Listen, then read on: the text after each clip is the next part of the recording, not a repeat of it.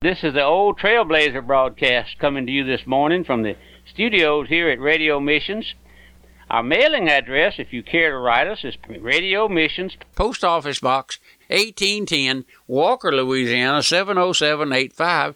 This is Brother Albert Pendarvis, the pastor of the First Baptist Church of Algiers, speaking to you this morning and inviting you to tune in each day, Monday through Friday, to hear an old fashioned gospel message. The old parson, Pastor L.R. Shelton, uh, known as the old trailblazer, is long is gone to be with the Lord, and I know that I'm attempting by the grace of God to step into his shoes, and that's a big order. To be true to your soul in preaching the gospel, in preaching thus saith the Lord. In our last broadcast, we began to, to speak a little bit, uh, telling you how that we here at Radio Missions believe that the Bible is the verbally inspired Word of God. That's what we believe. That's what we preach. We take a stand against everything, anything, and everything that does not come directly from the Word of God. That's the basis of our preaching, the Word of God. Our old adversary, the devil, Satan, has attempted over the years, all of these years, to destroy every vestige of the true Word of God you may ask, why is that so? And what difference does it make which Bible we use? My friends, we uh, recommend highly the St. James, King James Version of the Gospel, King James Authorized Version.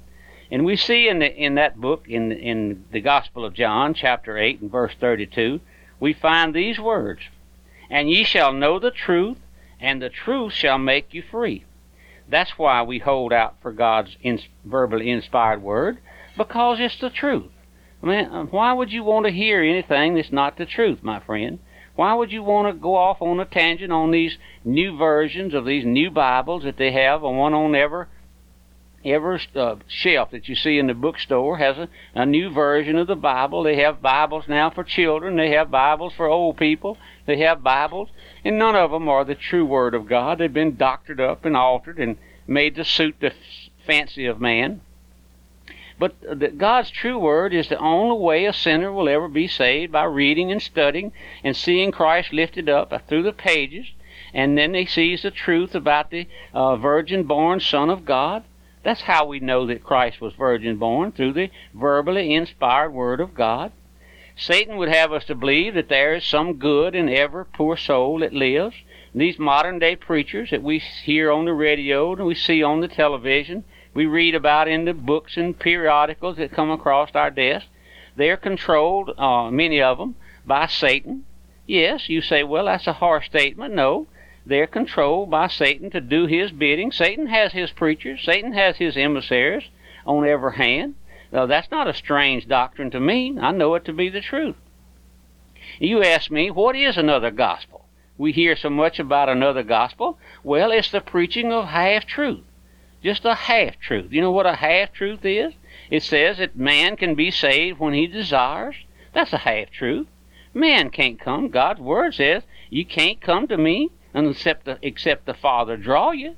That's God's word. But man preaches, uh, these modernists preach that you can be saved whenever you desire. You can be a, a whoremonger or a harlot there on the street and just meet in some bar room and watch the TV and take a make a stand, say, uh, I want to give my heart to Jesus. And they call that salvation, my friend. All man has to do is trust Jesus, they say, and make a profession of faith. What shallow believingism, what shallow religion. The old trailblazer used to make this statement. He said that don't even that doesn't even smell like religion. That doesn't even smell like salvation, and that's true. But that's what we have today, my friends. Our churches are filled to the brim with folks who know nothing of their depraved heart. I know that I, I, I see on every hand those things. I know of uh, instances where young children, ages seven, eight, nine years old, have have been uh, talked into coming down to the front of the church and giving the preacher their hand. And that man stands there and tells that child that they're saved and saved eternally. What a farce.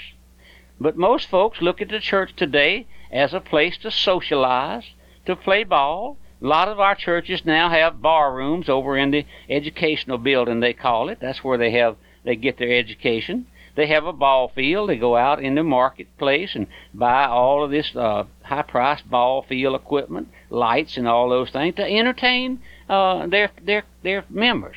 That's where their, their members get their entertainment. That's where they come to be uh, they, they, to play ball. And then they're entertained lots of times by these touring groups in these great long uh, sleek buses that they uh, use with all that uh, high-powered music, musical instruments they bring with them, the religious uh, things that they sing, what they call religious gospel. I never get so tired of hearing gospel singers, my friend. That's not the gospel. The gospel is that Christ died for sinners. Do you hear any of those lyrics saying anything about Christ dying for sinners? No, they never mention the sinner. Then they have they have folks who watch religious movies. They see nothing wrong with it. They shut down their evening services on Sunday evening and have a movie in the church. And then afterwards they have cake and ice cream, and those things are all right. But to play a, relig- a religious movie and, and palm that off as preaching the gospel. What did what did Paul tell Timothy, my friends, there, that little young preacher that he uh, raised up? He said, my, my young preacher man, preach the gospel. Preach the gospel. Be instant, in season and out of season. Reprove, reprove, rebuke with all long suffering. But my friends, the, the emphasis was on preach the gospel. You think showing a religious movie is preaching the gospel? No. I just don't believe that the Lord ever in, ordained that gospel movies, houses, movies would preach the gospel. I just don't believe it. Yes, they watch those movies and neglect the preaching of the gospel. They say, well, uh, one service on Sunday is enough. Our people gets enough. My friend, I, I just, I'm appalled at it myself. And then I don't see much of those. Uh, I'm not mixing those things. How, how much goes on that we don't even know about? We're in perilous times, my friend. And I know and realize that we're like old John the Baptist. We're standing alone, basically. How many folks do you hear crying, repent? repent for the kingdom of God is hand. How many folks do you hear who hath warned you, uh, generation of vipers? Who hath warned you to flee from the wrath to come? Do you hear your preacher uh, warning anyone to flee from the wrath of God? No, I don't. I don't, my friend. We're seeing a rapid growth of the churches, church membership these days. You go there and you will not find them, as a rule, speaking of how God saves a sinner. You wanna you wanna see if your uh, preacher's preaching the truth? Wait and see. Just just listen. Ask if he ever asks you how and when God saved you. My friend, that's what the minister's all about. That's what God's minister's for is placed here for, to be true to your soul. Uh, no, it's a mostly a social club these days. Seeing how much better the ladies can dress up or outdress or uh, the other folks. And I know what I'm talking about. I've been there. You ask me, are you a sinner? And they you ask them, Are you a sinner? And they say, Well, I try not to be. I'm doing the best I can, and God will take care of the rest. I saw a, a sign billboard the other day said, You take the first step, and God will take the rest. My friend, that's so foreign from God's Word. But uh, those, those things are not salvation. God's Word tells us that Christ came to seek and to save that which was lost. We just don't see lost sinners today, do we? Once we had an old missionary uh, here in our ministry who helped meetings for us occasionally, and in the meeting he would say invariably, somewhere in his message, he was uh, uh, had broken English, had no education, hardly could read and write, but the Lord had saved him. He would say, "It's neither this, it's neither that." Speaking of in that broken dialect he had, he would repeat, "It's neither this, it's neither that." Christ died for sinners. Are you a sinner? That's what he would say. Are you a sinner? He'd hold that hand, point that hand at you there in the audience with that old crooked finger. He'd say, It's neither this, it's neither that. Christ died for, for sinners. Are you a sinner?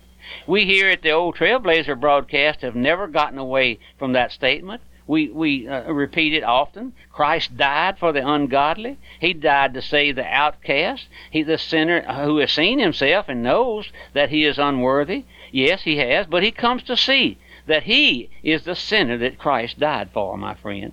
And, and there's that praise in his heart for mercy and grace that Christ died for him. Could I ask you this morning, my friend, can you say from the bottom of your heart that Christ died for your sins? Uh, he died for me. He washed me and cleansed me and made me a new creature in Christ. He is all in all to me. But where does man come to see and to know that he's a sinner in need of God's grace? only by reading and studying and, and the Holy the Holy Spirit taking God's word home to him.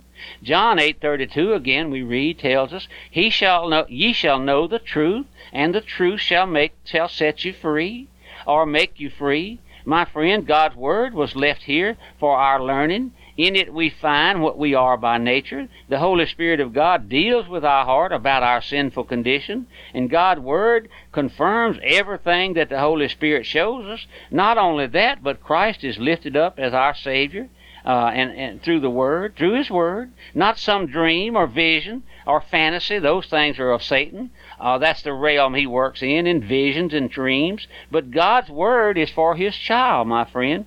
His love letters to His child. The Bible was not written for the infidel, the atheist, the modernist who deny uh, that it's God's Word. Uh, no. I read where uh, someone was told by a friend, Why don't you leave the Bible alone? For you're always complaining about what the Bible says. And he answered and said, uh, I can't. Uh, it won't let me alone. My friend, my prayer is today that the Bible won't let you alone, that God's Word will, will uh, badger you until you turn to the Lord, as it were. Oh, yes. Uh, my prayer is that you won't neglect your salvation today. Man's only hope of heaven is found here in the pages of God's holy word. Christ, the virgin born Son of God, is lifted up on every page of the book. We see him going to the cross. He went there voluntarily. No one forced him to, to do that.